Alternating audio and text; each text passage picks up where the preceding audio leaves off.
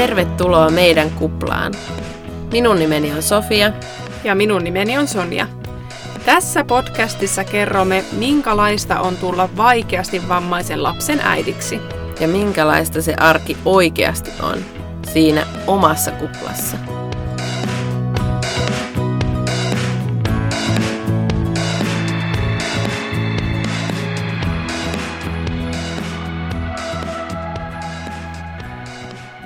Tämä jakso on toteutettu yhteistyössä vammaisperheyhdistys Jaatinen ryn kanssa.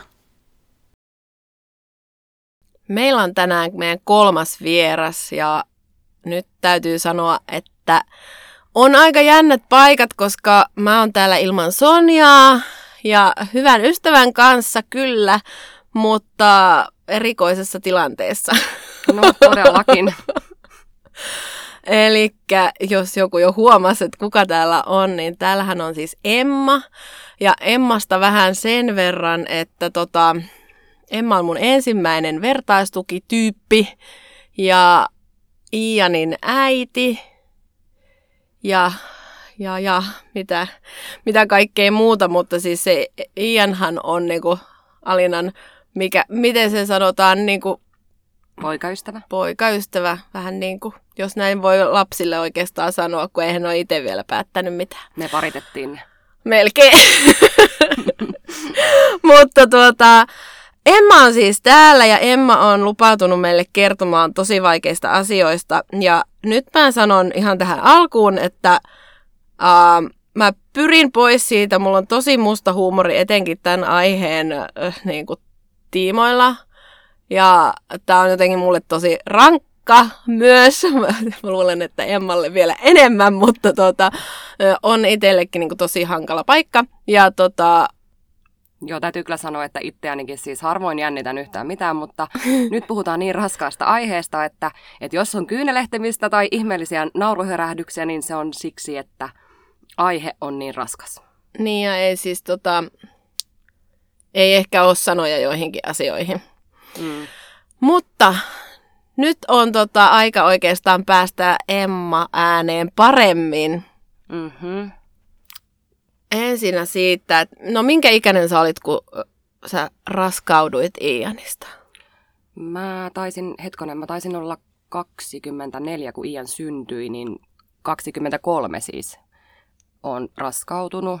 Ja se oli itse asiassa aika hankalaa mun tulla raskaaksi, että puolitoista vuotta ihan – tekemällä tehtiin sitä penskaa.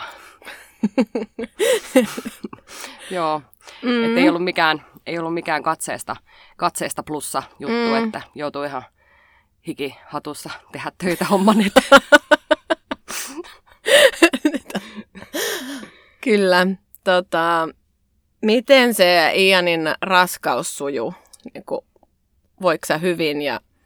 No siis Ianillahan oli ihan ihan normaali raskaus ja Ian oli täysin, täysin terve, terve poika vatsassa ja Ian oli tosi iso kokonen jo vatsassa. Hänellä oli muun muassa siis reisiluun mitta vastasi viikolla 36, niin samaa kuin 40 plus 6, eli hänellä oli, hän oli todella pitkä.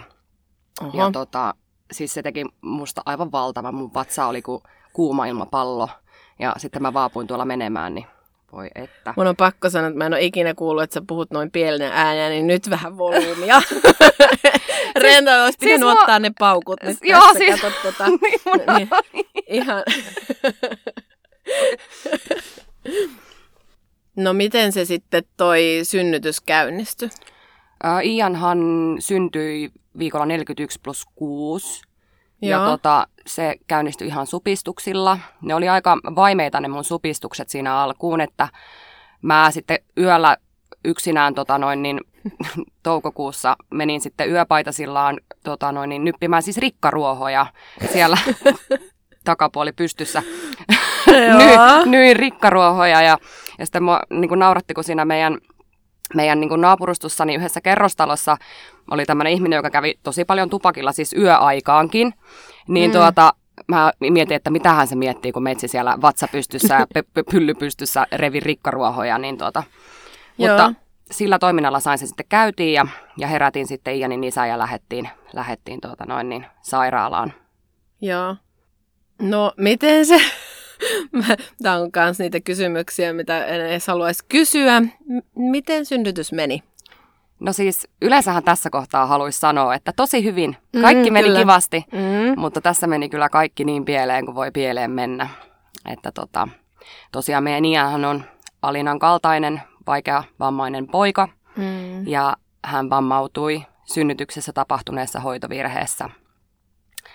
Eli siis synnytys meillä lähti ihan kivasti käyntiin. Mä käväsin altaassa muutaman kerran ja, ja tota, se tuntui hyvältä olla siellä vesialtaassa. Mm. Tunnin verran mä tota noin, niin kätilön kanssa synnyttelin siinä ja, ja sitten alkoi niin olla, olla selvää, että se ei sieltä, sieltä lähde tulemaan ja, ja kynekologi kutsuttiin paikalle. Joo. Ja tota, sittenhän se riemu vasta alkoikin, että hän tuli sinne kauhean koppavana sisään ja oli tosi ilkeä. Ja, ja niin kuin, Miten se oli niin kuin ilkeä? No hän muun muassa, niin kuin, kun mä sanoin, että minä en enää jaksa, että minä en saa tätä lasta ulos minusta, niin mm. hän muun muassa katsoi mua silmiin sieltä mun haarovälistä ja sanoi, että, että kaikki ensin synnyttäjät sanoo noin, että ethän sinä nyt voi tietää, että tuleeko se ulos vai ei. Ja mä en ikinä unohda sitä kommenttia, kun se huusi mulle, että mm. kato mua silmiin ja ponnista. Oi.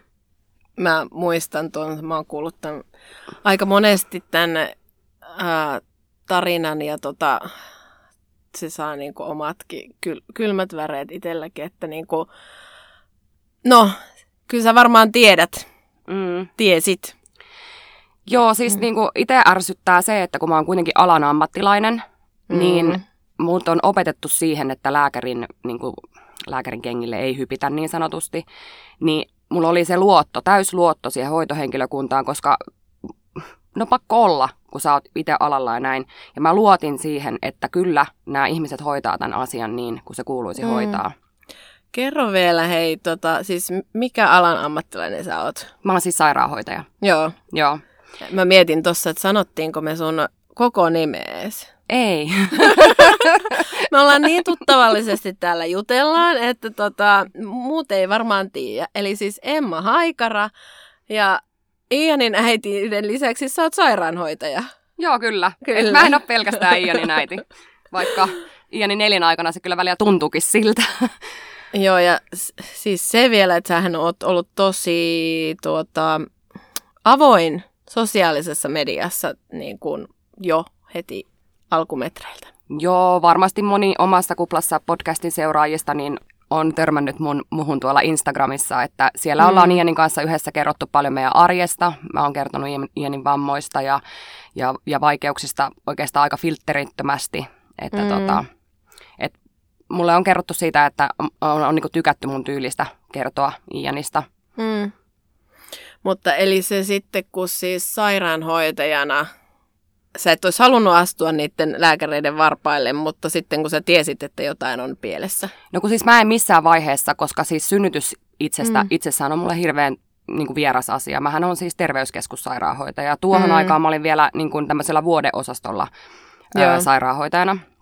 Niin eihän mä silleen synnytyksistä mitään tiedä. Niin, mm. niin en mä osannut, mä en osannut, mä en osannut tietää, että mikä on liian pitkä aika tai kuinka monta kertaa imukuppi saa irrota niin kuin lakien mukaan ja näin. Joo, ja tässä nyt vielä, että ei varmasti niin kuin tarviskaan tietää. Niin, mä olin mm. se äiti siinä. Niin. Mä olin, mä olin niin kuin tullut sinne ja niin kuin synnyttämään lastani, niin ei mun tarvi silloin yrittää leikkiä jotain asiantuntijaa, vaikka mä olisin kuinka sairaanhoitaja. Mm. Eli se, se, kun se tuli se kynekologi sinne paikalle ja sitten se vaati sua synnyttämään sen lapsen sieltä ulos, niin mitä siinä niin kuin kävi? No Ian oli ilmeisesti ainakin siis nyt synnytyskertomukset, kun on käynyt läpi, niin oli niin kuin väärässä tarjonnassa siellä. Mm. Ja ei ollut oikeastaan koskaan laskeutunut, että mulla ei tullut siis Ianin mahan kanssa semmoista efektiä edes, että se olisi laskeutunut, että Joo. se lähti heti tuosta tissien alta. Että se jotenkin niin kuin vähän väärä tarjonta, että se ei päässyt tulemaan sieltä. Joo. Ja tota, sitten kun mulla oli vielä laitettu toi epiduraali puudutus, niin mä en niin kuin osannut sitä edes sitä suuntaa. Ja sitten kun se on lähtökohtaisesti väärässä kohdassa, niin vaikeasta mm. on työntää ulos. Niin, tota, niin mä sitten tota, mä niin kuin yritin luottaa niihin. Ja, mm. ja tota, sittenhän se aloitti se imukupittamisen. Ja tämä imukupitushan on nyt se syy, minkä takia Ian on vammautunut. Eli, eli tota, sehän menee niin, että, että tota, hoitosuositusten mukaan öö, imukupittaminen saa kestää maksimissaan 20 minuuttia. Ja 10 minuutin kohdalla pitäisi tehdä jo se päätös, että mennäänkö hätäsektioon vai saatetaanko imukupitus loppuun. Mun synnytyksessä imukupitus kesti 35 minuuttia. Mm. Minkä johdosta Ian oli jumissa mun synnytyskanavassa niin pitkään, että hänelle hapen puutteesta tuli todella laajat aivovauriot. Siis kätilöhän jossain kohtaa, mä huomasin, että se kuiskas jotain, jotain sen kynekologin niin kuin korviin tai korvaan. Ja tota, siinä kohdassa kynekologi nosti kädet, kädet ilmaan ja sanoi, että nyt mennään hätäsektioon. Ja mä muistan sen, että, että tota, mä olin niin helpottunut. Mä nousin itse sen kahden tunnin väännön jälkeen. Oikeesti? Joo, omille jaloilleni sieltä sängystä. Kävelin sille siirtopritsille ja mm. tota, sanoin vaan niin kuin lähtiessäni mun siskolle, joka oli siis mukana myös synnytyksessä, että tota, pidä huolta mun lapsesta. Ja sitten mä muistan, kun mä olin siinä kuljetuspritsillä – Mm. Sairaalan niin kuin katon valot vaan vilkku mun silmissä ja mua ponnistutti niin paljon, mutta mä en uskaltanut sanoa kellekään sitä, ettei kukaan vaan pakota mua enää ponnistamaan kertaakaan. Se oli jotain niin kamalaa. Sitten mä muistan seuraavaksi leikkaussaalihoitajan ripset. Sillä oli tosi kauniit, kauniit ripset. Ja sitten on jotain tosi pahamakuista litkuu mun piti juoda Joo. ennen sitä. Eli sut nukutettiin? Joo, se oli hätäsektio. Eli hätäsektiohan tarkoittaa sitä, että, että päätöksestä pitää olla lapsi ulkona viiden minuutin kuluttua. Että... Miten siinä sitten kauanko meni siitä, että Ian syntyi? Nyt puhutaan semmoisesta asiasta, että en ole ihan varma, mutta hän, hän tota noin, niin syntyi 0401 aamuyöstä. Ja tota, mutta mä en muista, kuinka kauan siitä niin oikeasti sitten meni. Että, mutta kyllä se vissiin meni sitten ihan, ihan niissä noin, noin, tota noin, niin rajoissa. Joo. Milloin sä sitten pääsit näkemään Iani ensimmäistä kertaa? Tai että tiesit yleensäkään, että miten Ian voi? Öö, mähän sitten heräsin yksin heräämössä. Tai mm. ilmeisesti mä en ollut yksin, mutta kuitenkin, kuitenkin mä, ne on vähän hämärät, niin kuin, mm. en oikein muista niitä asioita. Niin tota, sitten mut vietiin semmoiseen potilashuoneeseen sieltä heräämöstä, niin pediatri oli ollut niin ihana, että hän oli siis ottanut kuvan Ianista ja toi mulle sen kuvan. Mm. Et sitä mä katselin.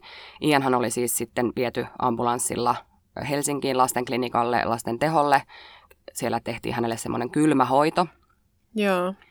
Niin Haluatko tuo... kertoa siitä? Käs... Joo, e- niin kuin... eli kylmähoito on semmoinen tekniikka, millä pyritään niin kuin suojelemaan aivoja ja sydäntä.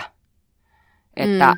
siinä niin kuin ruumiin lämpötila lasketaan 30 kolmeen asteeseen, eli on melkein niin kuin hypotermian rajoilla tai on hypotermian rajoilla, että siinä vaan niin kuin noi, että kaikki muu toimii paitsi aivot niin sanotusti. Mm. Eli niitä niin kuin yritetään pelastaa. Joo. Mutta eihän se sitten auttanut. Mutta kuitenkin mä, mä jäin siis Porvooseen ja Ian kirjoitettiin Helsinkiin. Ja mm. kun mä sain tietää, että Ian on Helsingissä, niin mähän aloin heti vaatimaan siirtoa siis naikkarille, että mä pääsin mun lapsen lähelle. Joo. Ja nopeasti mut sitten siirrettiinkin, että oliko se niin, että yhdeltä toista mä tajusin, että mä haluan sinne Helsinkiin lähteä. Mm. Niin sitten, mä en kyllä tiedä paljon kello oli. Mutta kun ne ei päästänyt heti mua Jenin luo, kun, mun piti, kun mä olin ollut leikkauksessa, niin mun mm. piti olla virtsannut ensin ja Kyllä. Ja, niin kuin, mut piti ihan dopata, että mä pystyin niin kuin, siis liikkumaan, kun mä suoraan niin kuin, leikkauksesta ihan, siis ja tuohon tehdään tuolla tavalla niin kuin pystysuunnassa tuo hätäsektio, niin mulla mm. oli koko vatsa auki navasta tonne häpyluuhun saakka että olin mm. aika kivulias. Niin kello taisi olla seitsemän aikaa illalla, kun mä sitten vihdoinkin pääsin sieltä naisten klinikalta sinne lasten klinikalle niitä tunneleita pitkin. Joo, muistan kyllä ne tunnelit, mutta... Joo, ne on kyllä masentavat. Ne on. No kun sä pääsit sinne Ianin luon, niin miltä se tilanne näytti siellä? Niin kun... No siis Ianhan oli semmoisella, semmoisessa huoneessa, missä oli neljä lasta, Ian mukaan lukien. Mm. Ja ne kolme muuta oli tämmöisiä pikkukeskosia. Ja sitten oli se mun valtava möntti siellä. Joo. Ne oli aivan siis semmoisia käde, kämmenen kokoisia ne muut. Ja mm. sitten oli Ian, joka painoi neljä kiloa ja oli 54,5 senttiä pitkä syntyessään, niin siis se oli jotenkin se kontrasti ihan jäätävä. Joo. Joo, Ian ei ole ikinä ollut silleen maailman pienin. Ei, hän on kyllä aina. no ei, kun hän oli niin iso poika. Mm. Niin, mutta tuota, mm. ää, siis kyllähän mä niinku koko aika, mä en niinku ole koskaan ollut mitenkään aivoista tietoinen tai epilepsioista tai mm. mistään EEGistä sitä ennen, vaikka onkin sairaanhoitaja, niin tota, mm. kyllähän mä kattelin, niin kuin, vertailin muita monitoreita Ianin monitoreihin ja huomasin, että se aivosähkökäyrä on laiskempi ikään kuin Joo. näiden keskosvauvojen. Mä totta kai ajattelin, että kaikki on hyvin, mm. mutta sitten samalla mä tiesin, että kaikki ei todella ole hyvin. Mm. Mutta kukaan ei suostunut sanomaan mulle mitään missään vaiheessa. Että sitä joutuu niinku yli, niinku lypsämällä lypsämään, että mikä tässä nyt on meininki.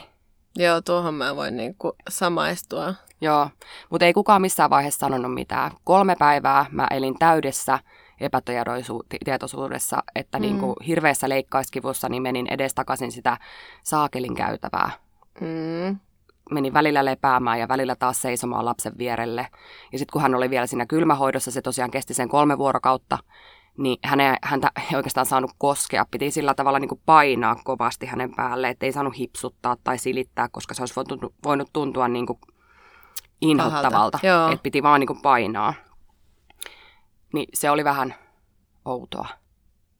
Missä vaiheessa ne sitten kertoi kerto siitä, että Ianilla on laajat aivovauriot? No sittenhän kun toi kylmähoito saatiin päätökseen, niin Ian vietiin magneettikuvaan, jossa siis Joo. kuvattiin hänen aivot. Ja sen magneettikuvauksen jälkeen vanhemmat, eli minut ja Ianin isä, pyydettiin tämmöiseen vanhaan potilashuoneeseen ja siellä mm. istui siellä huoneessa neurologi, lasten psykiatri, joku kolmas henkilö. Olisiko se ollut pediatri sitten? Ja sitten me istuttiin vastakkain. Mä katoin sen huoneen sillä tavalla, että, mä, että, että siellä oli vessa ja kaikki. Että se oli selkeästi niin kuin vanha potilashuone. Mm. Ja he istutti meidät siihen. Ja sillä hetkellä mä, niin kuin, ei, ilman että ne oli sanonut yhtään mitään, niin mä tajusin, että nyt on jotain todella pielessä. Ja sitten se neurologi mm. sanoi mulle, että mun lapsella on niin laajat aivovauriot, että hän ei tule koskaan oppimaan yhtään mitään. Miltä se tuntui? No sitten mä niinku... Tajusitko sä sitä? Että... Mä en ehkä tajunnut sitä. Mm. Mä, mä aloin vaan siis ihan niinku pakonomaisesti itkemään ja huutamaan. Ja sitten kun mm. mä muistin, että mä olin nähnyt sen vessanpöntön siihen, niin, niin kuin yritin mennä oksentamaan. Se oli niin paha olo, mikä siitä tuli siitä mm. heidän sanomasta. Ja sitten niin kun, mä en jaksanut enää kuunnella heitä. Mä halusin vaan pois siitä ja sanoin, että ottakaa nyt sit irti kaikki ne piuhat siitä lapsesta, että mä saan sen vihdoin syliin. Koska mä en ollut saanut pitää sitä sylissä. Joo. Sanooko ne siihen sitten mitään, että voiko sitä ottaa?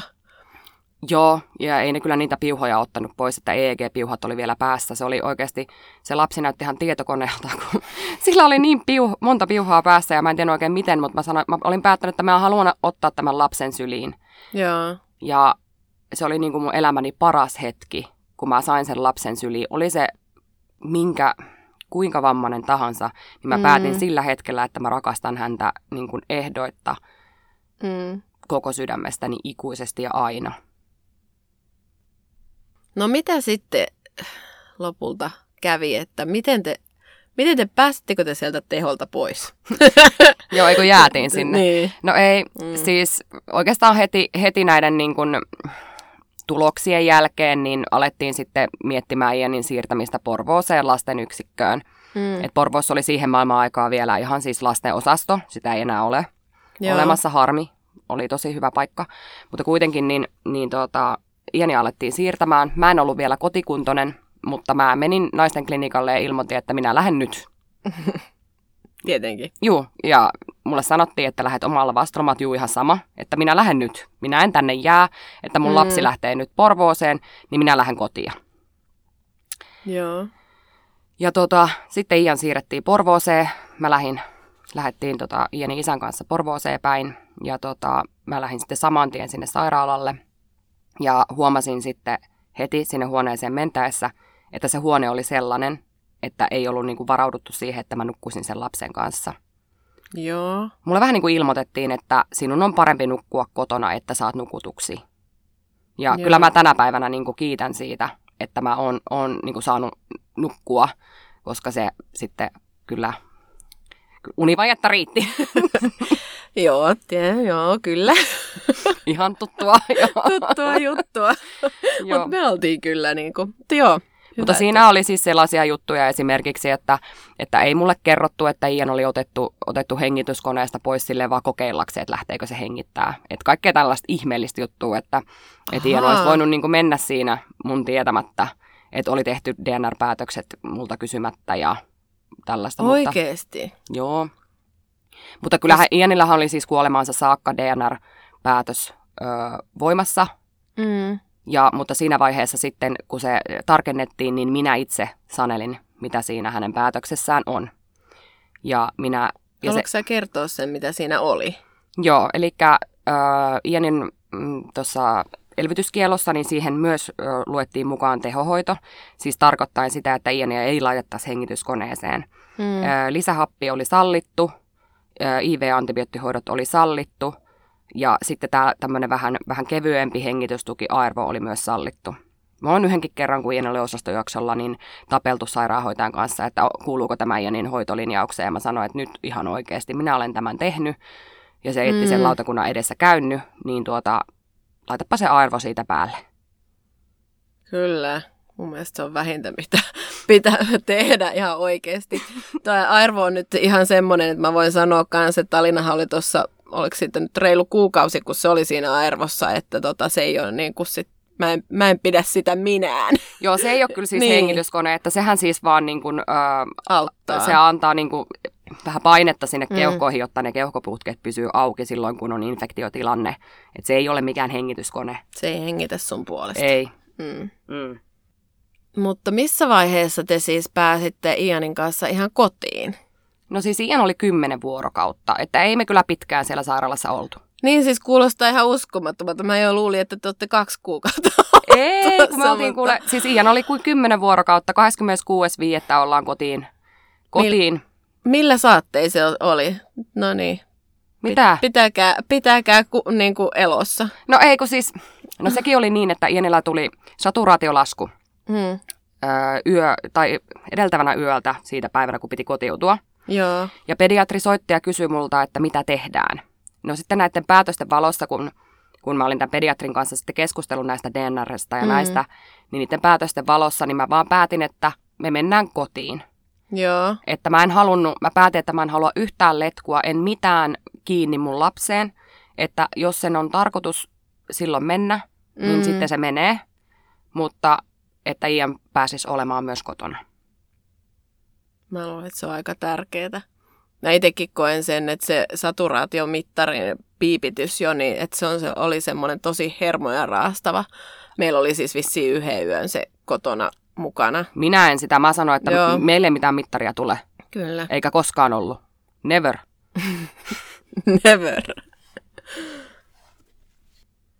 No, jonkun verran haluaisin kuulla, nyt on käyty tämä synnytys läpi, niin mä haluaisin kuulla vähän, teillähän oli Ianin kanssa hirveätä niin kuin jotenkin sanoa ne, mutta siis Ianhan sai elää ihan niin kuin parasta elämää, mitä tuommoinen vaikeasti vammainen pikkupoika voi niin kuin saada.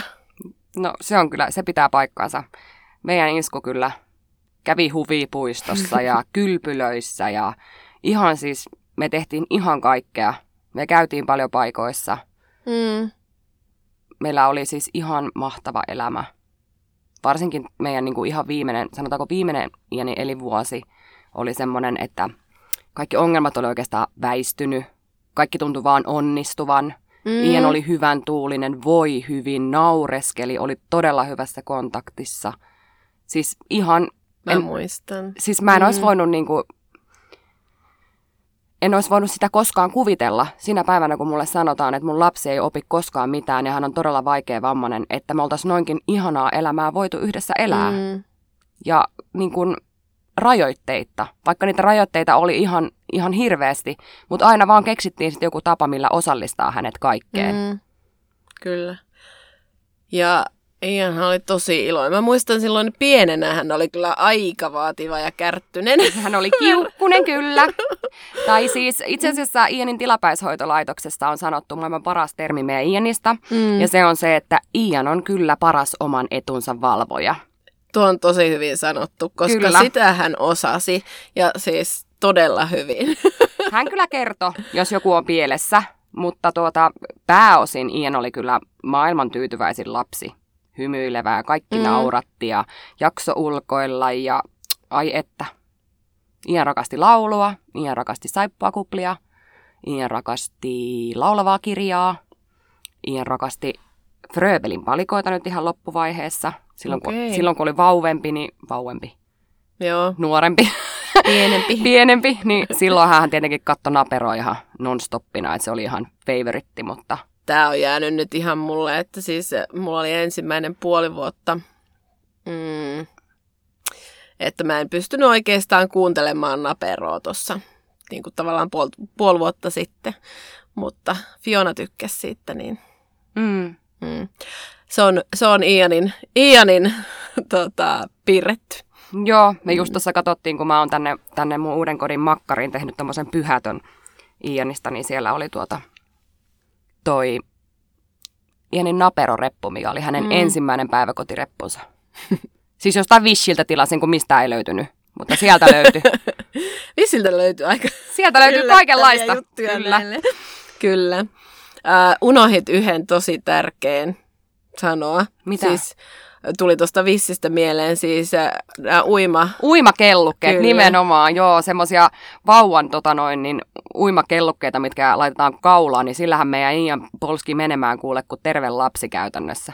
Kyllä, eli siis se tärkeä oli nimenomaan se, että Ian niin kuin rakasti uimista. Hän rakasti uimista, kyllä. Mm. Ja vettä. Ää, tai itse asiassa jossain kohtaa suihku oli vähän hankalaa, mutta kyllä sekin sitten, siitä päästiin sitten eteenpäin, kun saatiin paremmat suihkutuolit ja jutut. Mm. Mutta mä en tiedä, miten se, että jotenkin se suihku tulee sitten eri tavalla iholle tai jotenkin kuin sitten se vesi, jossa sä olet sisällä ehkä. Niin, joo. Mä ainakin pääsen kiinni tuohon. Joo. Tota, nuo oli niitä ihania asioita ja siis Janilla oli ihan sairaana kavereita. Joo.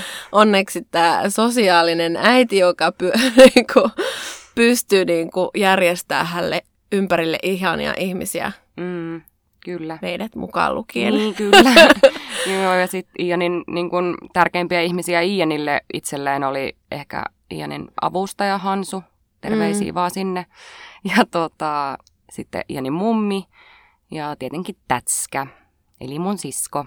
Niin, sun lisäksi. Mm, niin mun lisäksi tietenkin, mähän mm. olin best. Joo, tietenkin. ja best place oli vissiin toi... Äidin syli. Niin, sä niin. sitä aina aina puhunut. Mutta mä haluaisin nyt vielä puhua ehkä niistä, tuota, mitä, se, mitä se Ianin kohdalla tarkoitti se laaja aivovaurio, niin kun, että mitä haasteita se toi teidän elämää? No siis pelkkiä haasteita. Oliko meillä mikään, mikä oli helppo? No, jos mä oon jonkun verran puhuttu tosiaan, että miten Alina, niin... No, niin kun... no ainakin epilepsia meillä tait, taittu helpommin kuin teillä. No helpommin. Me ei käyty ACTH-hoitoa. Niin. Joo. No ei se mitenkään helppoa ollut. niin, mutta että... Et Ianhan oli siis, Ian oli kaksi vuotta sitten, vai kolme vuotta melkein kohtaukset on. Mutta siis Ianilla oli, oli siis, hän oli neli, neliraaja vammanen. Mm. Eli kaikki raajat oli, oli tota noin niin, äh, vahingoittunut. Mm, Ian ei osannut tarttua itse. Mutta Ianilla oli todella todella vahvat jalat. Että hän oli tosi hyvä niin kuin seisomisessa, mm. potkuttelussa, uinnissa. Kyllä. Ja no pään kannattelu oli heikkoa, mutta sitten mitä vanhemmaksi hän kävi, niin sitten se oli kyllä todella hyvää. Että, niin, kehittyy koko ajan. Joo, se kehittyy tosi hyvin, että jossain kohdassa meidän pään tuet, niin tuntuu, että ei kulu lainkaan. Kun... No, mutta hyvä. Paitsi kissa raateli sen kyllä kerran, se näytti ihan kamalalta, mutta mä sain onneksi uudet päälliset. Näytti ihan hirveältä, kun kissa raateli ja koko pyörätuoli kaatu, kun se jotenkin, en tiedä mitä se mm. touhus sen kanssa. Okei. En tiedä, miten tämä taas liittyy asiaan, mutta tässä sitä ollaan. Tässä ollaan. Tota, miten se, mun on ihan pakko kysyä, että miten se epilepsia taittuu? Tämä nyt niinku kuulostaa, siis Ianillahan oli saman verran vähintään kohtauksia kuin Alinalla. Ne oli ihan aavistuksen erilaisia. Mm. Ianilla on siis ollut sama epilepsia, eli infantiilispasmi. Infantiilispasmit ja sitten se muuttui yleistyväksi epilepsiaksi. Mä muistan ikuisesti sen, kun neurologi sanoi, että nyt Ianin epilepsia on sitten muuttunut. Niin mä olin vaan silleen, jes, sen aivot on kehittynyt. ja se neurologi katsoi että joo, no, no voihan sen noinkin ajatella. Okei, okay. joo. no mutta kuitenkin siis Ian, äh, Ianilla kokeiltiin mm. siis varmaan kaikki lääkkeet, mitä on. No kannabidioilia ei kokeiltu. Mutta oli kyllä fenoparbitaalit ja kaiken maailman lääkkeet käytiin läpi. Mutta sitten vihdoin loppuun viimein niin me kokeiltiin keto, ketogeenistä tiettiä. Ja se vei meiltä kohtaukset. Se on jotenkin kyllä uskomatonta. Tehän siis äh, vähennettiin lääkitystäkin sitten. Joo, kyllä, että, lopu, loppu. että lopun viimein niin Ian tuota, itse asiassa viimeiset niin elin, tai viimeisen, mitä mä sanoisin, siis 2020 niin mm. koko, eli syyskuuhun asti siitä, niin hänellä oli ainoastaan kepralääkkeenä, eli yksi lääke, kun lähtökohta oli neljä antiepileptistä lääkettä niin kuin samaan aikaan. Et se mm. oli kyllä mm. ihan mieletöntä. Joo, siis ja huomasi siinä Ianin kehityksessä sen. Mm. Että Lääkityksen miten, purun. Niin, lääkityksen purun ja sen epilepsian poistumisen mm. sieltä käytännössä. Joo, sieltä tuli ihan siis, niin kuin, hän oli niin jotenkin messissä koko aika, katse oli terävä ja... Mutta siis Ianilla oli puhdas käyrä. Ianilla oli käytännössä puhdas käyrä. Joo, ne sanoi, että siellä oli jotain multa, multifokaalisia piikityksiä, mutta mä vähän sitten sanoin sille neurologille, että mitä jos se on tuota CP-vammaa, että kun hän on kuitenkin aika mm. vammainen, että... Mm. mutta siis käytännössä tosi siisti käyrä noin vammaiselle lapselle. Mm. Me ollaan tutustuttu tuohon erityisvammaporukkaan tuommoisella infantiilispasmin epilepsia viikonloppuna. Joo. Ja Ikaalisissa. Ikaalisissa, eli siellä missä Sonjakin on, niin me ollaan kaikki niin kuin paremmin siellä tutustuttu. Ja siitä lähti se meidän taival. yhteinen taival Joo.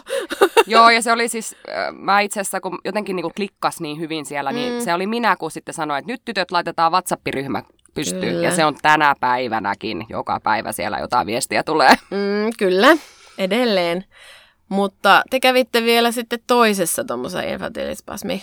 Joo, me käytiin tuota Karitan kanssa, Karitan perheen kanssa käytiin tuolla, missä me käytiin? Me oltiin Tampereella, ei kun? Jossain. Nokialla, no, Nokialla, niin. niin mikä se on, Eden.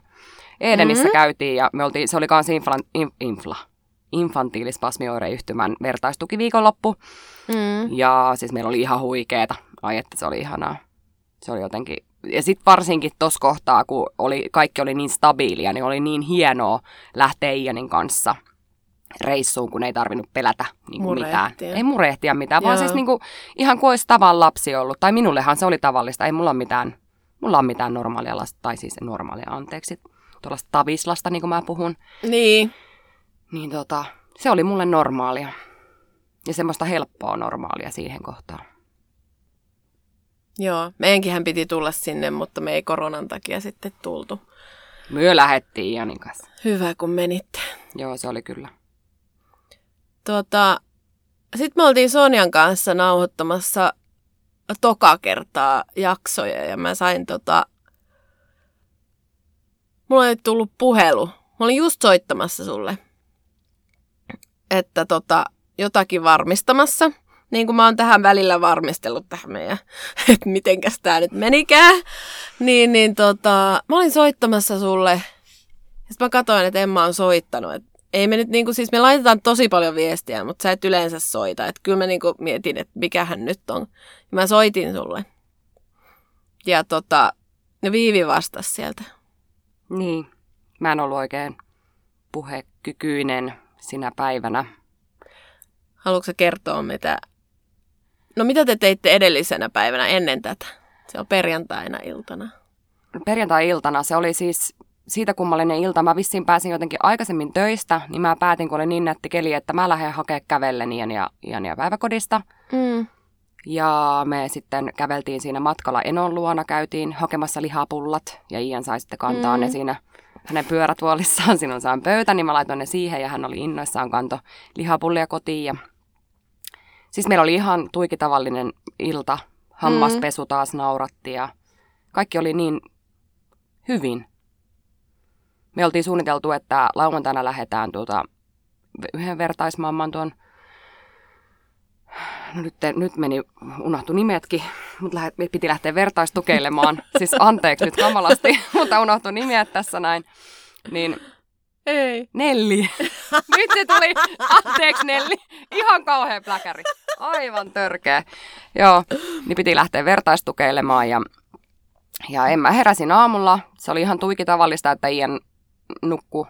Mm viikonloppuisin varsinkin, niin hän saattoi melkein kymmenenkin posottaa ihan tuosta noin. Hänellä oli mahtava unenlahja, että siinä tullut äitiinsä kyllä ihan vimotteen päälle. Täytyy sanoa, että mä jossain kohtaa siinä kadehdin niitä sun yöunia. Joo, siis se oli mm. kyllä, meni seitsemältä nukkumaan ja usein jouduin herättämään hänet päiväkotiin. Eikä heräily yö, öisi. Niin tos, mm-hmm. tosiaan en ehtinyt ihmetellä, kun kello oli siinä vaiheessa puoli kymmenen, että miten tuo Ian ei ole herännyt. Ja sitten mä ajattelin, että no mä nyt juon kahvikupin tästä ja sitten mä menen herättää, että päästään lähtemään. Joo. Mä menin Ianin huoneeseen. Kaikki oli ihan normaalisti. Ajattelin mielessäni, että onpa Ianilla hauska asento. Ja otin kuvan siitä. Mm. Ja sitten mä menin lähemmäs ja otin Iania kädestä kiinni ja se olikin ihan kylmä niin mä tajusin, että Jan on kuollut. Se pystyit se siitä niin kuin, tajuamaan? No, Eikö sillä voi olla vaan niin kuin... Mä siis, tiedätkö, sen, mä en pystynyt sen jälkeen mennä tarkistamaan edes tilannetta. Että mä olin Joo. niin shokissa siitä, että se lapsen käsi oli ihan kivi, ei kivi kova, no sitäkin, hmm. mutta ihan semmoinen jäänkylmä. Ja se lapsen väri oli ihan erilainen, semmoinen kalman kalpea ihan sanan, sanansa mukaisesti. Ja tota, mä menin paniikkiin, mä menin omaan huoneeseen tai siihen meidän olkkari, mun makkari mm. paikkaan. Istuin lattialle peilin eteen, huusin, itkin ja katsoin itseäni peilistä. Ja soitin mun siskolle. Mä en osannut tehdä mitään muuta kuin soittaa mun siskolle. Joo. Tai ehkä Viivi sanoi, että mä olin soittanut 112 ensin. En ole varma, mutta mä vaan muistan mm. sen, että Viivi mun oli saatava sinne. Ja ei ole kyllä koskaan meidän Viivi tullut niin nopeasti paikalle, kun hän tuli. Mutta se tuntui musta ihan niin kuin ikuisuudelta, kun mä en uskaltanut liikkua. Mä en uskaltanut mitään. Mä vaan itkin ja katsoin itteeni peilistä toisessa huoneessa. Mä en uskaltanut mennä katsoa enää Iania uudelleen.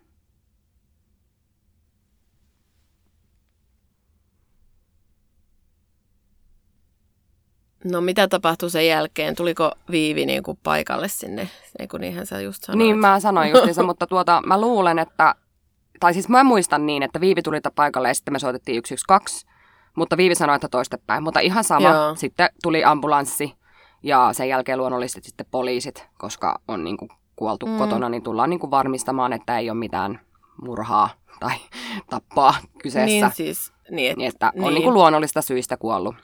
Mm. Ja tota, mä vaan muistan sen, kun mä istuin ulkona tupakilla, hyi hyi Emma, älä polta, mm. mutta tupakilla istuin, koska en pystynyt mihinkään muuhun kuin olla siinä mm. ulkona. Niin tota, kun ambulanssi tai henkilökunta tai ensihoito meni sisään, niin mä muistan, kun heillä oli kaikki laitteet ja hilavitkuttimet mukana ja mä huusin niille, että te ette tee noilla yhtään mitään, se lapsi on niin kuollut. Ja tota, täytyy sanoa, että meidän Insku valitsi kyllä päivänkin tosi hyvin, koska sinä päivänä meidän taloyhtiössä oli siis pihatalkoot. Ja mä, ja mä siellä sitten hirveässä paniikissa ja shokissa ja mm. kaikessa surussa niin, niin huuni, että, että, että mä oon kamala äiti, mä oon tappanut mun lapseni ja siellä ne naapurit sitten supattivat haravan varressa, että mitähän täällä on tapahtunut. Ai kamala. Niin, mm. ja nyt tähän nyt vielä sille, että sähän et ollut sitä tappanut. No, en, en tosiaan ollut, niin. mutta sillä hetkellä, kun sä vaan niin kuin, oot niin shokissa. Niin- Paniikissa niin, ja... Ja sitten niin kuin, tuli semmoinen itsesyytös, oli ihan kamala ihan siihen päivän saakka, kun mä sitten sain kuolin syyn. Niin ja vaikka Palataan siis... siihen myöhemmin. ja vaikka siis ne niin kun poliisitkin tulee aina, niin silti se tuntuu jotenkin semmoiselta, että mitä nuo nyt täällä tekee, en mä oon tehnyt mitään. Joo, ja, mä, ja siis mä en taida, mm. mä en tainnut puhua poliisien kanssa mitään. Joo. Mä en edes, mä en, mun, mun sisko hoiti kaiken puhumisen ja mun sisko no hoiti oikeastaan kaiken, kaiken viestinnän ulkomaailmalle ja et mä en, niinku, mä en pystynyt. Mm. Se oli ihan samalla tavalla silloin, kun Ian syntyi, niin mun sisko hoiti kaiken viestinnän mun mm. perheelle ja nyt sitten uudelleen hoiti kaiken viestinnän.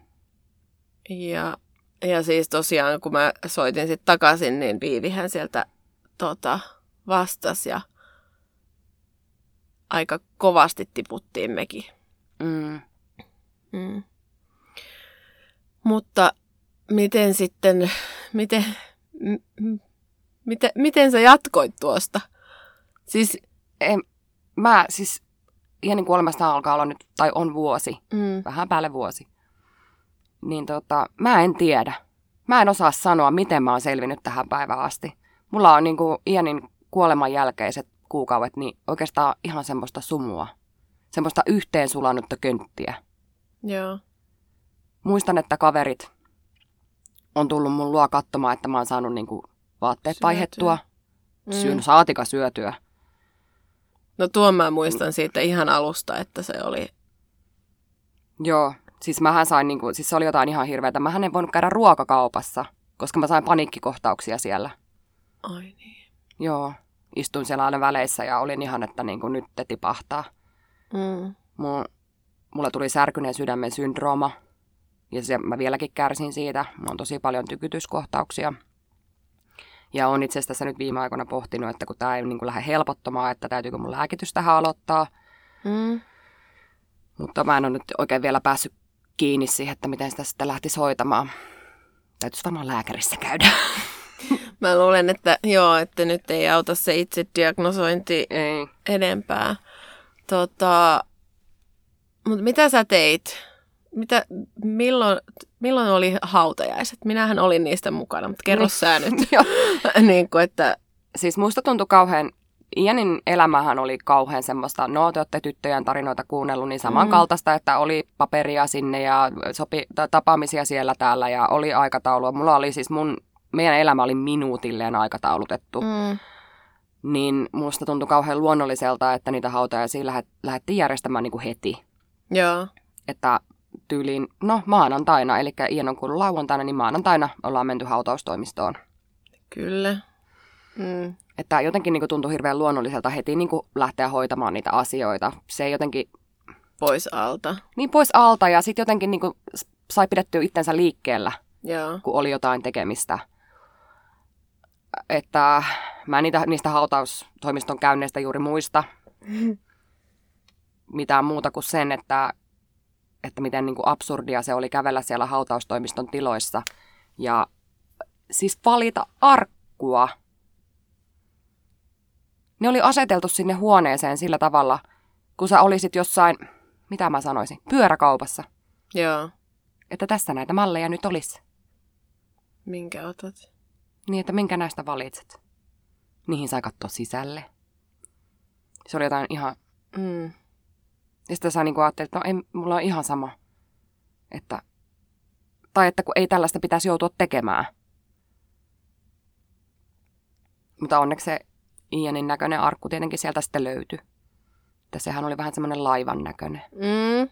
Puinen laiva. Se oli itse asiassa Risto-Matti Ratian suunnittelema. Sen nimi taisi olla laiva. Okei. Okay. Niin pääsi u- uiskentelemaan sitten. Niin. Mm. Vähän niin kuin siinä teidän muistokortissa vai mikä se on, niin mm. se taulu, niin kuin hän lipu sinne kuun siltaa pitkin. Se on kyllä kaunis kuva. Niin on. Mä yritin muistella, että mikä, mikä sen, kuka sen nyt piirsikään. Kun en mäkään se, muista. Joo, no kuitenkin se oli tosi, tosi kaunis ja siellä oli meidän kaikki lapset vilkuttamassa Ianille, kun Ian lipui sinne. Mutta siis yllättävän mm. luonnolliselta, tai siis, voiko, en tiedä voiko niin sanoa, mutta siis se mm. tuntui niin, niin luonnolliselta hoitaa ne asiat. asiat. Että mm. ne oli vaan niin kuin hoidettava. Että vaikka kuinka tuntuu pahalta, niin se pitää niin kuin hoitaa. Mm. Samalla tavalla kuin kaikki Ianin vaikeudet hoidettiin, vaikka se tuntui mm. pahalta. Niin, joo. Tota, mun mielestä oli ihana, kun sä kutsuit meidät kaikki sinne hautajaisiin. Joo, siis sehän oli mulle ihan kamalaa, koska siis mulla on tosi laaja ystäväpiiri, mulla on tosi laaja perhe ja mulla on, mulla on niin kuin paljon ystäviä niin kuin korona. Mm. Niin mä jouduin siis, mä jouduin päättämään, että ketkä mä sinne haluan, koska oli rajoitukset. Mm. Ja sitä mä olin niin, kuin niin surullinen, kun siinä oli, silloin oli 50 ihmistä sai olla siellä kappelissa. Niin siinä oli just semmoinen pelko, että se vielä olisi pienennetty. Ja mä sanoin, niin että, oli. ja mä, sitten siinä vaiheessa mä tulistuin niin paljon, että ihan sama mikä on rajoitus, että tulkaa vaikka pidättämään minut, mutta nämä 50 mm. ihmistä nyt tulee. Ja sehän piti tietenkin vielä jakaa kahtia, että Jeni isäkin sai haluamansa ihmiset paikalle. No nuo hautajaiset oli itsessään ihan todella kauniit. Ja mulla oli siis vie, niin kuin käytännössä niin kuin niillä Ianin ihmisille kuitenkin aika vieraana ihmisenä, niin mulla oli tosi semmoinen lämmin olo siellä. Me kaikki niin kuin rakastettiin Iania, niin mm. tavallaan, että se oli niin kuin, se kosketti meitä kaikkea niin kovasti. Niin ja olisi se oli ollut kyllä hölmöä, jos te ette olisi ollut siellä paikalla. Jotenkin. Joo, ei. Se olisi ollut luonnotonta. Mm. Että kyllä se oli niin kuin, kuin nyrkkisilmää, että erityiset mammat oli paikalla viemässä Ian ja viimeisen lepoon. Mm. Mutta joo, hautajaispäivä oli tosi kaunis ja aurinkoinen, siis todella kaunis ja aurinkoinen. Se oli ihan niin siis oli. käsittämätön, miten upea keli oli. Mm. Ihan semmoinen peilityyni ei, ei tullut, mikä on harvinaista Porvoossa. Porvoossa tulee aina. Ja tota, hautajaisiin saakka, mähän ajattelin, hautajaisethan oli siis 24. päivä 10. Eli siitäkin on nyt vuosi mm. rullannut. Niin tuota, siihen päivään asti mä niin kuin ajattelin, että kohta se Ian tulee kotiin. Että kohta mä haen sen jostain päivän säteestä tai, tai mammalta tai jostain, että se ei ollut ollenkaan tavatonta, että Ian oli hoidossa. Mutta ei mm, toki, vi- ei, niin. ei nyt niin paljon, mutta toki viikko oli ehkä pisin aika, mitä me niin kuin erossa ollaan oltu. Niin, mutta sä oot varmaan semmoisessa sumussa ollut, että sä oot mm. voinut niinku ajatellakin, että sen on viikko vaan Niin, ollut. että mä jotenkin mm. niinku ajattelin, että kohta mä lähden tuonne päivän säteeseen ja mä haen sen lapsen kotia. No ei se ihan mennyt niin, että Ienillä oli se muotoinen se arkku, että se ei mahtunut semmoisella hissillä ylös siihen alttarille. Mm. Niin meidän piti kantaa siis Ian sinne alttarille. Et normaalistihan se olisi vaan nostettu sieltä alhaalta tai jostain sieltä toimitilasta niin kuin se ylös, mutta se laivan muoto teki siitä sen, että se ei mahtunut siihen. Mm. Ja tuota, niin mä menin sitten sinne alas sinne huoltotilaan katsomaan sitä arkkua. Ja silloin mä niin kuin romahin ja tajusin, että tämä että tää on niin lopullista, että se on tuolla se lapsi tuolla arkussa sisällä. Mm. Että mun teki mieli, niin kuin mä ajattelin katoa ympärille, että, että kohta mä otan jonkun sorkkaraudan ja revin ton arkun auki ja otan sen lapsen mun syliin koska se oli niin, se tunne oli niin musertava. Mä vaan niin kuin tipuin jaloilleni siihen arkun viereen ja itkin. Oliko se silleen, että sä olisit niin kuin voinut sen ottaa sieltä syliin ja se olisi voinut olla vielä niin kuin elossa? No niin, mä ajattelin. Niin. Tai jotenkin, kun ei sitä, niin kuin, sitä kiels sen, tai se oli niin absurdia, mm. että kun sitä lastako ei olisi enää. Niin. Että sitä niin kuin vaan ja sitten kun se äidin syli oli niin tyhjä, ollut jo pitkän aikaa, ja sä niin kuin tarvitsit semmoista tiettyä painoa siihen syliin, että se olisi niin kuin normaalia. Mm. Että sä voisit olla ehjä. Niin, että mun piti, ois, mä olisin halunnut ottaa sen sieltä syliin. Mm. Että mä olisin hetken saanut tuntea itteni niin kuin omaksi itsekseni. Mm. No mutta sitten sähän puhuit siellä? Joo, siis mä oon aina kokenut, että kun Ian ei osannut itse puhua, ei kävellä, mm. että oikeastaan tehdä mitään itse, niin mä aina koin, että, että mä olin hänen ääni, kädet ja jalat. Mm. Niin mä niin kuin vaan koin sen tarpeelliseksi, että mä saan puhua Ianin hautajaisissa. Mä oon jostain syystä ollut aina aika hyvä kirjoittamaan. Niin kirjoitin, Niin kirjoitin tuota noin niin puheen, joka on myös muuten luettavissa mun Instagram-tilillä. Mm. Mä en muista jonkun, jonkun kuvan alla se on luettavissa kokonaisuudessaan. Ja mä harjoittelin erityisillä mammoilla edellisellä iltana sitä Mm. puhetta ja näähän kaikki märisi siellä päällekkäin. En myönnä. Et myönnä. Minä en ikinä märise. Sofia ei koskaan Mm. itke, joo.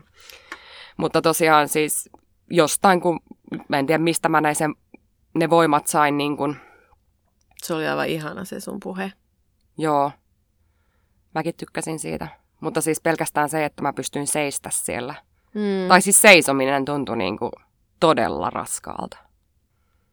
Ja no mä voin sanoa vielä siitä, että musta tuntuu, että siellä oli niinku kaikki ne laulut, mitä siellä soi, niin ne riipas niinku siis, mä muistan kun mä ajoin sinne teille ennen niitä hautajaisia, niin uh, mä itkin siinä autossa jo, kun mä kuuntelin jotakin Jenni Vartiaista, kun siellä soi. Ja... Joo, minä sinua vaan. Niin, Joo, ja siis sen lisäksi, että mä puhuin Ianille, tai niin mä koin, että Ianille, mm. että mä sain niin kertoa viimeiset ajatukseni. Ja sen lisäksi mä myös kannoin hänet tietenkin Mm. niin kuin viimeisen saakka. Aina kantanut niin loppuun asti. tähänkin mulla tulee ne, ne vaan laulun sanat mieleen, että nyt en osaa oikeastaan. Mm. No sen takia se olikin niin osuva, Mm. että muistan joskus Ian oli jossain osastojaksolla ollut. Ja tuo biisi alkoi soimaan kotimatkalla. Niin mä sitten silloin ajattelin, että jos mä joskus Ianista joudun luopumaan, niin tämä biisi soi siellä hautajaisissa. Koska tällaista kuoleman, niin kuin, kuolema on ollut aina niin jotenkin lähellä, Mm. mm. läsnä. Sitä niin kuin elämästä on jouduttu taistella. Ja Kyllä. Ian olikin kova taistelija, kyllä. Mm. Että sitten vaan viimeisen taistonsa hävisi, ikävä kyllä. Haluatko sä kertoa vielä jotain hautajaisista? Tuleeko sua mieleen? Ei, no mun, mun tota, mummi lauloi siellä tuon maankorvessa, mikä se nyt, onko se suojelusenkeli sitten sen biisin nimi. Mm. Ja mä halusin just sen kappaleen sen vuoksi, että mä oon aina sitä Ianille laulanut suihkussa ja saunassa. Aina lauloin sen biisin hänelle. Mm. Ja sitten öö, mummu on laulanut sitä mulle aina silloin, kun mä olin pieni tyttö, Mm. mm. niin kuin mä, ennen kuin mä kävin nukkumaan. Niin sitten mä ajattelin, että semmoinen unilaulu siihen. Iälle. Mm. Miten tota, nyt sitten niiden hautajaisten jälkeen, niin osaako sä yhtään kuvailla sitä sun oloa? Siis se oli semmoista loputonta tyhjyyttä. Semmoista, että sä et niinku tiennyt, mikä on elämä, että mi, mi, mi, onko millään mitään järkeä. Mm. Semmoista loputonta tyhjyyttä. Ja sitten vielä niin kuin, kun vuoden aika oli mikä oli, niin mitä pimeämmäksi kävi, niin sen synkemmäksi mun olokin tuli. Mm. Että ei ollut minkäännäköistä sellaista, että ei ollut, ei ollut edes luonnossa sitä valoa, joka olisi helpottanut mun vointia. Ei ollut mitään asiaa, mikä olisi helpottanut vointia. Sitä vaan niin kuin yritti selvitä sekunnista, minuutista toiseen. Ei edes puhuta, voi puhua tunneista, mm. Mm. vaan että yritit vaan niin kuin selvitä siitä hetkestä. Onko sä ikinä miettinyt niin kun, ähm, lähinnä, että miten sä saat surra? No sehän onkin mielenkiintoinen kysymys. Koska siis mun mielestä, siis mun mielestä sä olit vaan aito oma itsesi sur, surressas. Niin, siis kyllä. Ja silloinhan mä päätinkin, että mä aion siitä surustanikin olla avoin.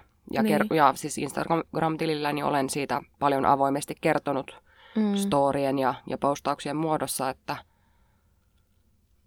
että kyllä mun täytyy sanoa, että tämä mun avoimuus ja, ja se, että mä osaan niinku puhua tunteista, että mä en Mm. niinku pelkää kertoa, miltä musta tuntuu. Että mä voin vaikka soittaa äitille ja sanoa, että nyt mulla on niin paha olla, että mä en tiedä mitä mä teen. Joo. Että mä uskallan sanoa sen, että nyt ei mene hyvin, niin se on niin kuin se, mikä on mut pelastanut. Niin varmasti on. Ja just sitten niin kuin ihan kiitoksia vaan kaikille mun aktiivisille seuraajille, koska vaikka ei tunneta tai koskaan olla nähtykään, niin ne tsemppiviestit ja tsemppisanat oli kyllä niin kuin erittäin tärkeitä. Ja silloinhan kun Ian kuoli, niin mähän päätin heti, koska mä olin niin avoin ollut kaikesta, niin heti kun mun sormet vaan jotain pysty kirjoittamaan, niin mä tein päivityksen siitä, että Ian on mennyt. Mä mm. halusin sen heti pois alta, Joo. että ei tullut sellaista tilannetta, että joku olisi vaikka kysynyt, että mitä Ianille kuuluu. Tai Joo. niinhän sitten kyllä kävi. Missä tilanteessa? Mä olin töissä ja mun vanha, vanha kollega tuli mulle potilaaksi. Mm. Ja hän ei ilmeisesti ole sosiaalisessa mediassa tai jotain, koska siinä mä niin kuin, hoidin häntä. Hänellä oli joku, no me oltiin infektiopolilla, että todennäköisesti joku, joku ylähengitystieinfektio, mm. mitä siinä otin serppiä ja kaikkea. Ja sitten hän yhtäkkiä tokas, että kuinka sun poika voi. Ja sitten mä mietin, että mitä ihmettä mä sanon tuolle ihmiselle. Kun mm. se on aina niin kuin, että silloin kun se oma suru on kamala, niin sä et pysty kannatella toisten ihmisten surua. Tai joskus jopa se, että toinen ihminen itkee, niin se tuntuu niin kuin raskaalta. Kun sun mm. oma suru on niin kova, niin sä et pysty niin kuin lohduttamaan toisen mm. surua. Joo, saan kiinni tuosta. Niin sitten, no onneksi oli sitten niin, että mä sain just niin se serpi häneltä otettua – ja mun piti viedä se sinne laitteeseen teke, tekeytymään se serppi, niin mä pääsin niin kuin pois siitä tilanteesta sen aikaa, mm. että mä mm. pystyin, että mä sanoin, mä niin kuin tokasin silleen, että ai sä et ole kuullut, että Ian on kuollut. Oliko se nyt puoli vuotta sitten siinä kohdassa. Mm. Ja sitten mä olin vaan se, no niin, mä lähden nyt tekemään tätä serppiä. About. Mä muistan, muistan kyllä, kun laitoit tuosta viestiä. Se oli aika horror-tilanne, mutta siitäkin mä selvisin. Mutta sen vuoksi mä päätin niin kuin samana päivänä about, niin kuin, no siinä oli ehkä kuusi, seitsemän tuntia mennyt ja niin kuolemasta, kun mä sen ilmoituksen tein. Ja mä sen halusin mm. tehdä justiinsa sen takia, että näin ei kävisi. Mutta on käynyt onneksi vain kerran vuoden aikana, että aika hyvin. Mä ymmärrän kyllä ihan täysin sen, että ei tavallaan halua, halua kertoa. Se on ihan eri kertoa kuitenkin tuonne kuin että ottaa sitten se toisten äh, suru tai... Ja reaktiot. Ja niin. Se on niin jotenkin, se on todella raskasta. Ja sitten kun itse niin kuin ei välttämättä tiedä, että miten sä siis edes sanot sen. Ja, ja... Niin, ettei sitä to, toinen ei säikähä sitä. Niin. Niin se on niin kuin se, että... Siis se oli vähän sama asia silloin, kun Ian vammautui, Kyllä. että kun sä kerrot, että mun lapsi on vammainen, niin sit sä joudut niin kuin tyyli alkaa toista lohduttamaan siinä. Niin, niin tai sitten, että sä et niin kuin vois kertoa sitä. Niin. Et, et tavallaan niin kuin tämäkin niin kuin pitää tehdä niin luonnolliseksi, että se on niin kuin helpompi kertoa. Niin, mm. siis jotain ihan niin kuin älytöntä. älytöntä. Tuota, sä oot aika paljon sitä tosiaan sitä surua käsitellyt, mutta kauanko meni, että selvisi se Ianin kuolin syy? Joo, siinä hirveimmässä surussa, niin siis mullahan oli ihan pakonomainen niin kuin tapa käydä postilaatikolla päivittäin. Odotin siis Ianin äh, tota noin, niin, ruumiinavaus, siis kuolin syytä. Mm. Ja tota, se oli ihan siis raastavaa. Siis joka päivä kävin postilaatikolla. Joo. Ja sittenhän se lopuviime, siis sehän menee aina niin, että, että sitä kuolin syytodistusta ei lähetetä, niin kuin kaikissa tapauksissa menee niin, että sitä ei lähetetä ennen kuin on soitettu. Eli mä siis tyhmänä kävelin sinne postilaatikolla, mm. vaikka mun olisi pitänyt odottaa siinä puhelimen vieressä, mutta siis jotenkin siitä tuli semmoinen niin fiksaatio, että mun oli käytävä Joo. siellä postilaatikolla. Ja tota, sitten se tuli vihdoin se puhelu, mitä mä olin niin kuin odottanut. Tai siis enhän ollut odottanut, kun mä olin siellä postilaatikolla. mutta vihdoinkin sain puhelun Ianin neurologilta. Ja, tota, ja siellä kuolin syyksi selvisi SUDEP. Eli se on tämmöinen sudden unexpected death in epilepsy tämmöinen sanahirviö, eli suomennettuna epileptikon äkkikuolema. Se on niin kuin ei-väkivaltainen tapa kuolla ja siitä on niin kuin kouristuskohtaus poistettu, niin kuin poissuljettu. Joo. Eli Ianil vaan niin kuin aivot sammu, jos näin voi sanoa. Miltä se susta tuntui, se että se on se, on se kuolin syy? No siis tietyllä tavalla helpottavalta. että siis mä en tiennyt, mikä tämä on, ennen kuin Karitan kanssa istuttiin tuolla Poreissa tuolla Kuopion seudulla, huom, Kuopion seudulla, Siilijärvellä, mm. niin tuota, kun hän sitten san, tokasi, että voisiko se tämmöinen olla. Ja mä en ollut koskaan kuullutkaan siitä. Joo. Ja siis sitten kun mä sitä aja, a, asiaa niin kuin pidemmällä ajattelin, niin, niin se tuntui kyllä niin kuin siltä oikealta kuolin syyltä, kun mä en keksinyt mitään muuta, kun kaikki oli niin hyvin. Niin tota, kyllä se helpotti. Se helpotti. Se lopetti kaikki itsesyytökset. Mä siihen päivään asti ajattelin, että mä olisin ehkä pystynyt jotenkin Ianin pelastaa. Että minkä takia mä en käynyt häntä yöllä katsomassa. Joo. Tai miksi mä olisin käynyt, en mä koskaan aikaisemminkaan käynyt, Ian nukkuu kuin tukki. Niin. Hmm. Mutta niin kun, sitä vaan kelas ja kelasta asiaa niin ees taas ja ajattelin, että mä olisin jotain vielä voinut tehdä paremmin. Että, mä olisin, että jotain mä olisin varmasti pystynyt tehdä pelastaakseni mun lapsen. Mutta sen, kun mä sain kuulla, ja sitten vielä nämä neurologin kommentit, että edes hän ei olisi osannut Ianille tätä kuolemaa ennustaa. Ihana, kun se sanoo sen. Joo. Et se, va, se oli, se oli niinku semmoinen käänteen tekevä semmoinen helpotuksen hetki, mm. kun mä sen sain sen tiedon. Että jotenkin silloin se, niinku se sureminen pääsi kunnolla käyntiin. Joo. Ikään kuin.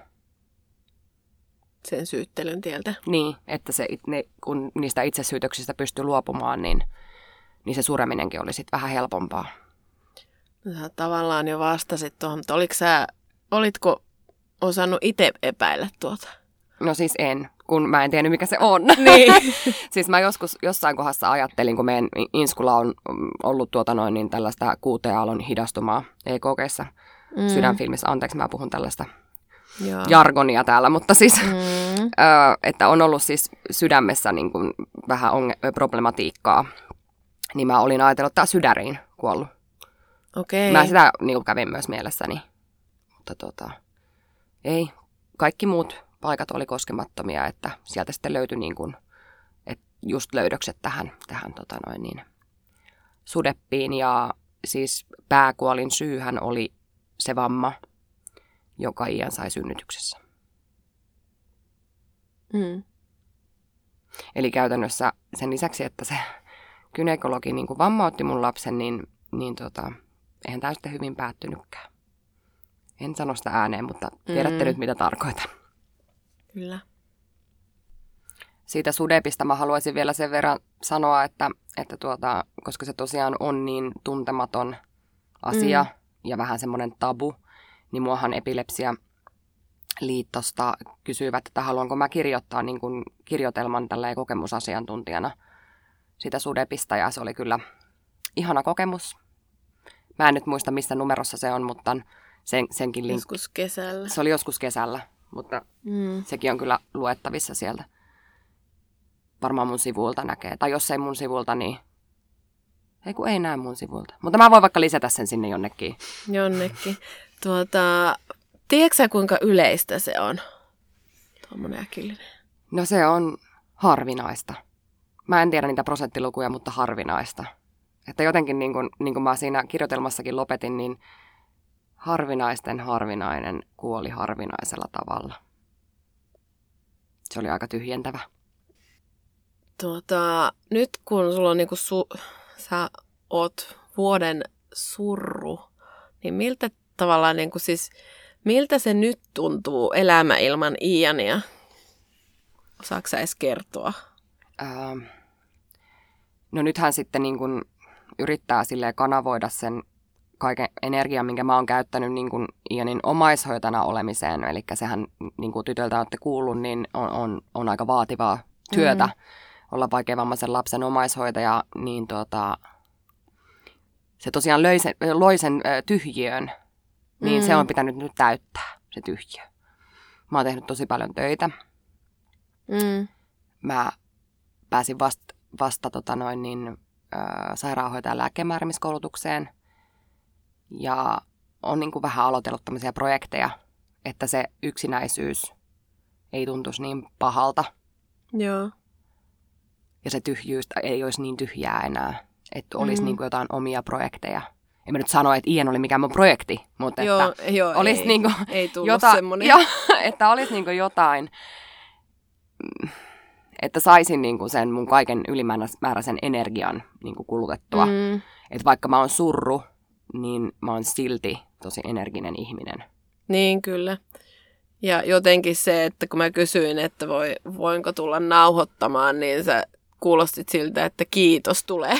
joo, joo, että kyllä siis niin mun täytyy sanoa, että se mun Instagramikin, niiden storien laittaminen surusta, niin mm. tiedätkö, kun sä saat sanottua sen ääneen, kun sä saat kerrottua ne kamalimmat tunteet ääneen, ja vielä siten, että sä et näe sitä kuulijaa, niin mm. se on niin terapeuttista.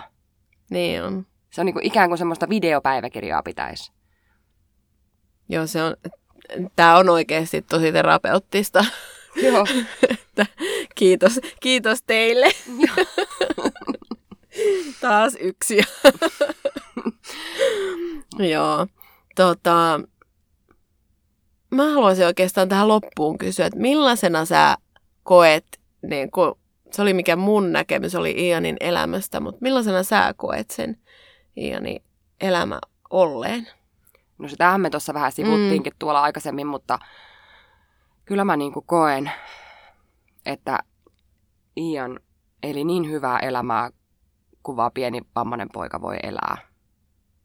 Ja mä oon niin kuin, siitä mä oon niin kuin todella ylpeä, niin kuin itsestäni ylpeä, että mä mahdollistin sen mun pojalle. Kyllä. Ja sä saat olla. Niin. Me ei lukittauduttu meidän kotiin vammaisuuden vuoksi, vaan me mentiin rintarottingilla eteenpäin.